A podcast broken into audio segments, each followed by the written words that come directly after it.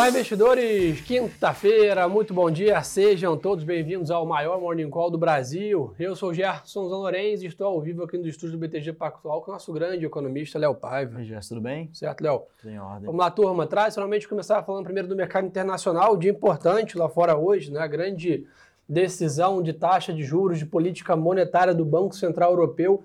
Anotem aí, 9h15 da manhã, né? Esse é o horário, a expectativa é logo depois acontece na coletiva com a presidente Christine Lagarde, né, para entender o guidance, e deve ocorrer aí a primeira alta, né, do Banco Central Europeu de juros nos últimos 11 anos, né, Léo? Exato, acho que até para falar, né, acho que hoje nosso internacional vai ser quase 100% Europa, né, porque tem bastante coisa acontecendo por lá, e semana que vem a gente volta o foco para Estados Unidos, né, mas acho que o ponto aqui é que a Europa realmente é muito importante, principalmente pelo Banco Central Europeu, né, a gente comentou aqui ontem, existe muito mais um ruído, uma especulação do que efetivamente alguma comunicação concreta, mas uma pequena probabilidade de uma alta de 50 pontos, mas fato é que uma alta de 25 é consumada, definitivamente, né? Vai acontecer esse movimento de alta de juros hoje, um primeiro movimento em bastante tempo, né? Então realmente é uma quebra de paradigma e é um começo de tentativa de controlar a inflação, como a gente comentou também no dia de ontem, batendo alta histórica, né? Da série histórica, junto com confiança do consumidor também em menor nível na série histórica. Então tudo isso aqui perpassa um cenário muito complexo e difícil para a Europa. E basicamente, a Europa vive um dilema um pouco mais complicado que os Estados Unidos ainda, né, com uma capacidade menor, vamos dizer assim, né, de receber essa alta de juros aqui em relação a uma atividade ainda muito fraca no continente, para ir por vários, né, países ali que também estão extremamente endividados, né? Lembrando, quando você sobe a taxa de juros, você começa a aumentar, né, as despesas financeiras aí dos países endividados e reduzir ali, né, o resultado fiscal, né, dos países, e começa a estrangular, né, vamos dizer assim, algumas economias na Europa. Então, por isso que a gente olha até, né, a dinâmica dos mercados ali, Europa versus Estados Unidos, você percebe uma dinâmica mais depreciada e um câmbio bem mais depreciado da Europa, né, Léo? Não, exato, né? Hoje deve ser mais um dia, dependendo da comunicação, claro, do Banco Central Europeu, se for uma comunicação um pouco mais dura, a gente pode ver o euro ganhando força na margem, mas hoje parece ser um dia de aversão ao risco em relação a ativos europeus, né? Por quê? Né? Acho que, primeiro ponto, a gente tem essa questão do Banco Central Europeu, que o 25 pode ser até lido como um movimento dovish, né, dada a criticidade do cenário inflacionário, mas também o outro motivo é a renúncia do primeiro-ministro da Itália, né, o Mário Draghi.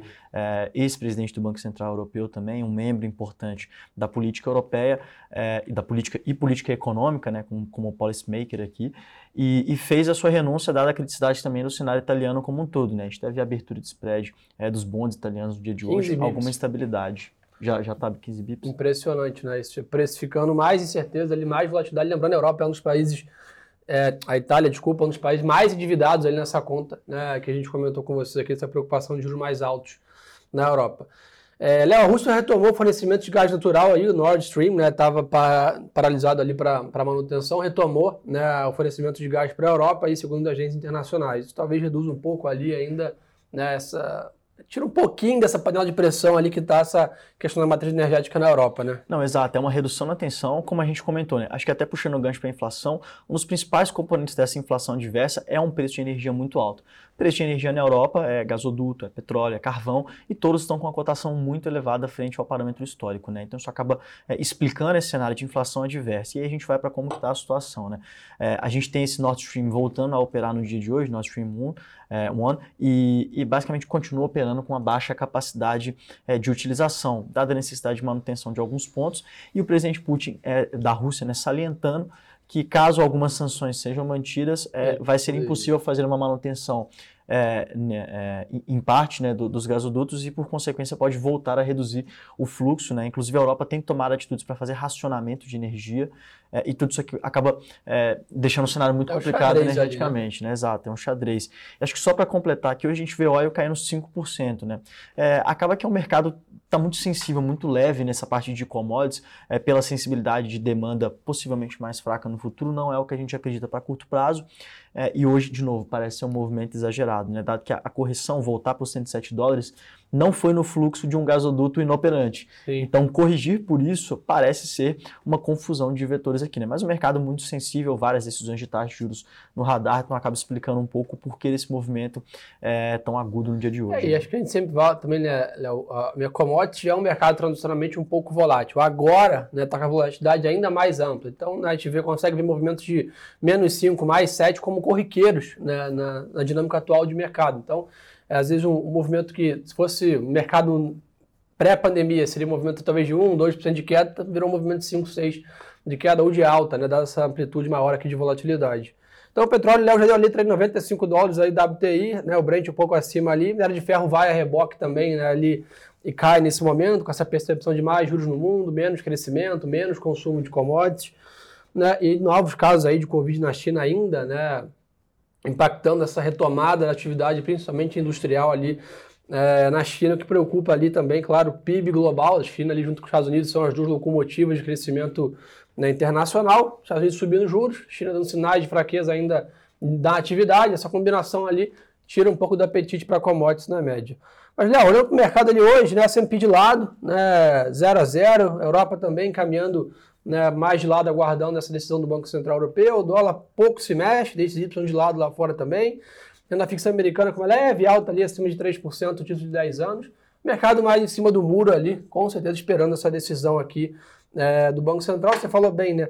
Poucos dados nos Estados Unidos, tem a agenda de tradicional de quinta-feira que é o seguro-desemprego, mas essa semana que vem que o bicho pega na América do Norte. Né? Exato, né? Acho que sem dúvida alguma, né? Existe um mercado um pouco mais tenso, receoso, reduzindo o nível de operações, né? O volume de operações, volume financeiro aportado e operado efetivamente diariamente, né?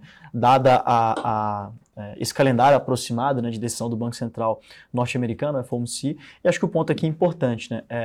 A gente tem um possível hike de 100 pontos, muito pequena a probabilidade, dada a comunicação recente de membros importantes do FOMC, Bullard, Waller, então muito mais na linha dos 75, que é o nosso, a nossa expectativa aqui, mas o Banco Central norte-americano da próxima semana ele pode vir com uma surpresa. Surpresa pode acontecer para os dois lados. Pode ser os 100 pontos, que a gente encara com uma baixíssima probabilidade, e pode ser com os 75 pontos com uma mensagem não tão bem dada, né? Porque acho que o ponto que a gente até conversa bastante aqui internamente, né? A intenção aqui de um Banco Central é dar a sua decisão de juros e parecer que ela teve uma magnitude maior. Então, se você está no movimento de alta, está o 75 parecendo que deu 100, né? Sim. Pela comunicação, pela forma que expõe. Pesa no tom, né? Esse movimento, pesa no tom, exato. Ou, efetivamente, se você estiver reduzindo juros, reduz 50 parecendo que reduziu 75. Alguma coisa nessa direção é o que deveria ser o by the book aqui, o playbook dos bancos centrais, né? E basicamente, então, se na próxima semana a gente tiver um 75, uma coletiva de imprensa com um tom não tão duro, alguma coisa nesse sentido, pode gerar também preocupação um pouco à frente, né? Boa, o Derek perguntou aqui no YouTube que horas sai essa decisão na Europa. Turma, 9h15 da manhã, horário de Brasília, logo depois da decisão, talvez até mais importante que a decisão né, o que o Léo acabou de comentar aqui, o discurso, né, da presidente do Banco Central Europeu, a Christine Lagarde, para entender se esse tom aí, se vai ser um 25 com peso de 50 ou um 25 com peso de 25, né, pontos base ali na taxa de juros. Pessoal, a parte de corporativa ali nos Estados Unidos, né? Ao contrário da agenda econômica, está bem agitada, então temos resultados corporativos bombando, né, lá nos Estados Unidos. Ontem tivemos Netflix, hoje, nessa madrugada, já com o mercado fechado ontem, tivemos Tesla, né, mostrando um lucro aí de quase $2 por ação, uma alta bem significativa, mas parte desse lucro veio, né, a Tesla anunciou que converteu, né, 75% das suas compras de Bitcoin, né, retomando para a moeda fiduciária, ou seja, saindo ali da posição, né, de Bitcoin, isso gerou um resultado aí de quase $1 bilhão à companhia, então o mercado está ainda interpretando esse número. Saiu também o estado da United Airlines, aí, né, a aviação civil no mundo sofre bastante atualmente aqui na dinâmica, seja de combustíveis, aqui por essa aula de matriz energética que o Léo deu para a gente, seja pela demanda ali, falta de mão de obra, né, dos aeroportos e companhia.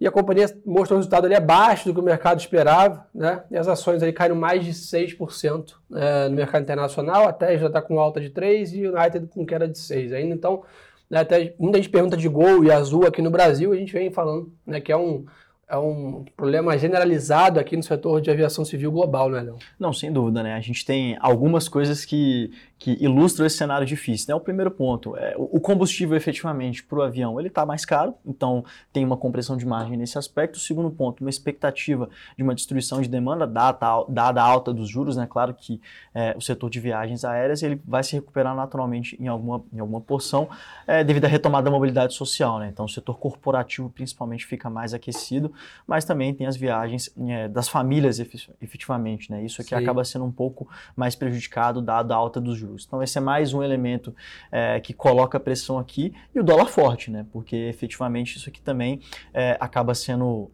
positivo para os norte-americanos, caso eles queiram viajar, mas, claro, para brasileiros, para latinos em geral, europeus, fica um pouco mais complexo, né? Então, acho que também gera um custo mais alto e desestimula as viagens. E aí, acaba gerando esse output. Uma tempestade perfeita, vamos dizer assim, né? Exatamente. Pessoal, então esse é um pouquinho do cenário internacional para comentar com vocês. Europa em foco hoje, Estados Unidos mais lento, com semana que vem sendo o grande protagonista. A temporada de balanço dos Estados Unidos ainda... né, bem aquecido, então é um bom ponto para a gente monitorar. O Bitcoin acompanha ali um pouco essa aversão a risco, hoje está com uma leve queda, 22.800 dólares aqui, acompanha esse dia mais cauteloso aqui na média. Léo, aqui no Brasil, olhar um pouco para cá, né? A gente ontem praticamente 0 a 0, com o mercado lá fora até mais otimista, a gente praticamente não andou, né, ali. Temporada de balanço está para ganhar força aqui no Brasil, né? Hoje temos aí, né, dados operacionais da Petrobras e da Braskem, né, após fechamento, para ver essa questão. Tivemos Vale, né, ontem, hoje, né, Petrobras, para entender um pouco da dinâmica. Semana que vem começa a pegar mais tração aqui, né, a temporada de balanço. Mas a agenda de indicadores também mais vazia aqui no Brasil. É, bem mais vaziada. Acho que um ponto que é interessante a gente comentar, Gerson, até queria pegar uma pergunta aqui, mas nessa linha que você comentou, acho que na negociação de ontem foi um 0 a 0, mas um destaque é que a gente viu as empresas que normalmente negociam como empresas de crescimento performando melhor que as empresas que são de valor, né? Magalu, Pets. Exato, Magalu, Pets negociando com uma alta muito bem aguda, né, bem expressiva, e por outro lado outras companhias sofrendo um pouco mais, companhias mais sólidas, né, companhias de market cap mais alto e enfim, ligadas ao segmento de valor, como por exemplo commodities,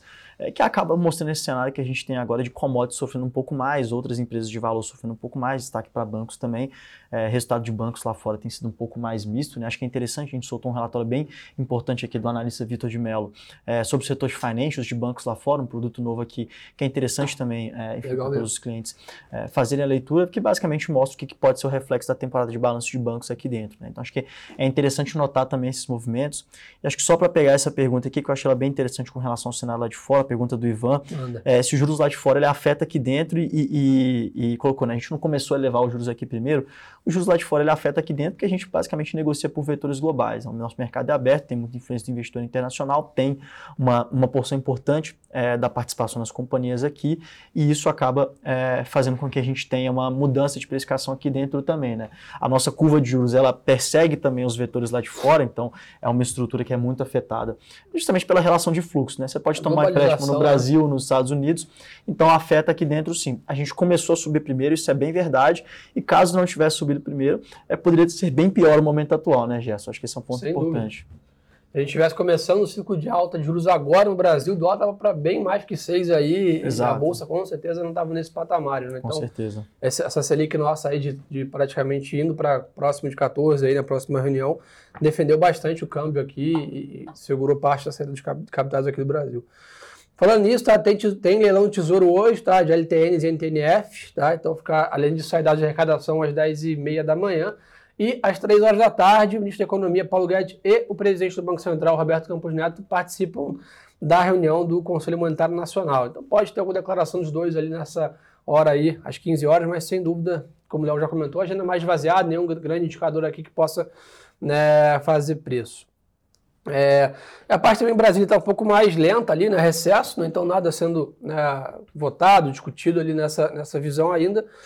Agora, começa a ser pago o Auxílio Brasil 18 de agosto e o Vale Gás também, né, vão seguir aí nos próximos meses. Então começa a entrar dinheiro na economia aí no começo do mês que vem. Né? Exato, né? A gente tem esse impulso adicional na atividade econômica com esses novos benefícios, mas também o impulso à inflação, né? Principalmente a inflação de serviços, que é um componente mais inercial, né? Então tem uma componência mais inercial importante que afeta muito a tomada de decisão do Banco Central brasileiro, né? Até teve uma pergunta aqui, qual que seria basicamente a nossa visão de Selic, até onde chega. A nossa visão hoje é 13,75%, é o nosso call de Selic terminal, dada a comunicação recente do Banco Central, mas discutindo a criticidade do nosso cenário inflacionário, principalmente de 2023, que é o horizonte relevante política monetária, que, lembrando, a gente projeta a inflação em 23 e 5,3%.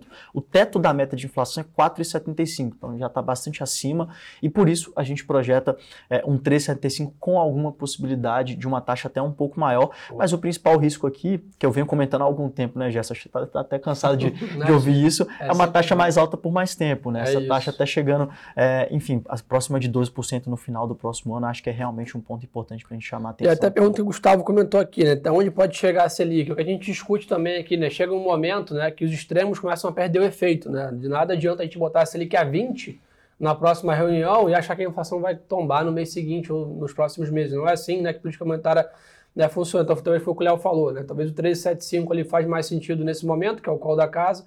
E aí, talvez, né, em vez de alterar a intensidade, a gente vai alterar o prazo, né? Que esse juros vai ficar, né, mais alto para...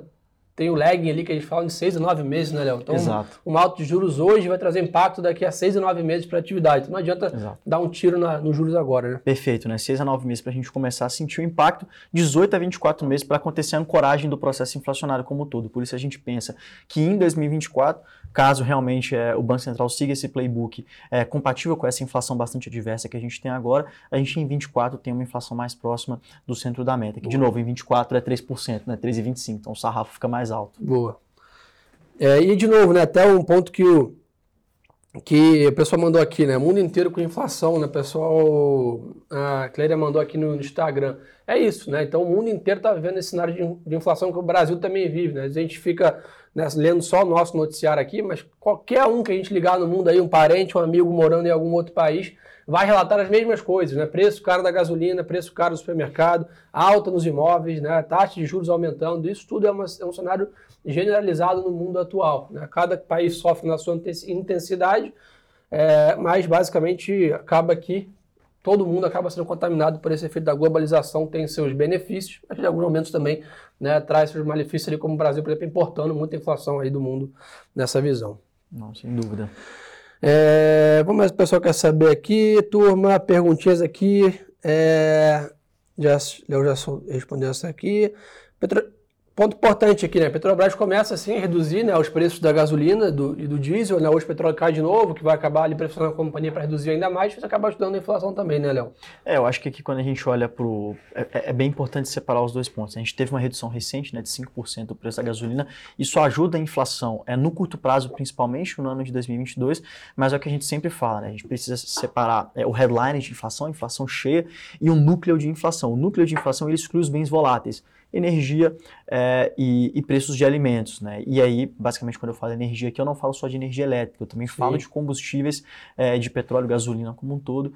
E então, assim, quando a gente olha o núcleo, a gente olha mais para bens industriais, para inflação de serviços, isso ainda está muito pressionado, né? Então, inflação de curto prazo, como se disse muito bem, tem um potencial de redução, mas o cenário aqui de política monetária, que é 2023 e a partir de agosto também, em menor medida 2024, também tem uma criticidade contínua, né? Não é afetado tanto por essa mudança de curto prazo. O Ivan perguntou se a Vale deve continuar sofrendo. No curto prazo, sim, tá? A gente está vendo essa dinâmica ainda de minério, né, mais apertado aqui, né, nesse curto prazo. A China com o número de Covid ainda que, né, preocupa essa retomada econômica. Então, olhando para o curto prazo aqui, a Vale deve continuar ainda tendo um outflow aí, né, uma pressão vendedora, né, nesse curto prazo. Mas, né, olhando o papel a R$60 ali, começa a coçar a mão, né, entendendo que a gente deve ter algum momento de retomada da China ainda, né, esse ano e muito possivelmente ele no ano que vem, e bolsa, preço e longo prazo fazem diferença no portfólio, né? Não, acho que você comentou muito bem, Gerson, porque essa é a nossa expectativa, inclusive, tá? Que a China, ela tem uma economia mais forte no segundo semestre, mais estímulos econômicos,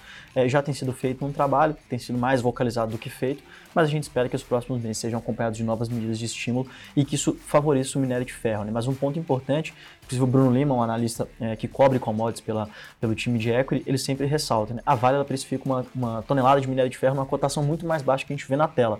Teve uma correção expressiva, mas o valuation agora ele é descasado do que a gente tem visto realmente para preço de minério de ferro. Então, acho que esse é um ponto importante. E de novo, né, comprar empresas de qualidade em bons preços, acho que é a melhor atitude aqui a se fazer numa composição de carteira de longo prazo.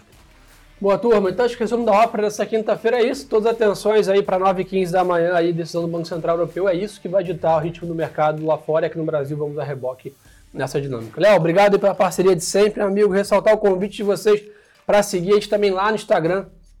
Tá aqui embaixo, Gerson Zanorenz, Leonardo, Cepaiva. Parada obrigatória, acompanhar lá também nos feed, nos stories. Muito conteúdo bacana ali no Intraday com vocês. Desejar a todos uma ótima quinta-feira de negócio. E lembrem-se, turma, que o melhor ativo é sempre a boa informação.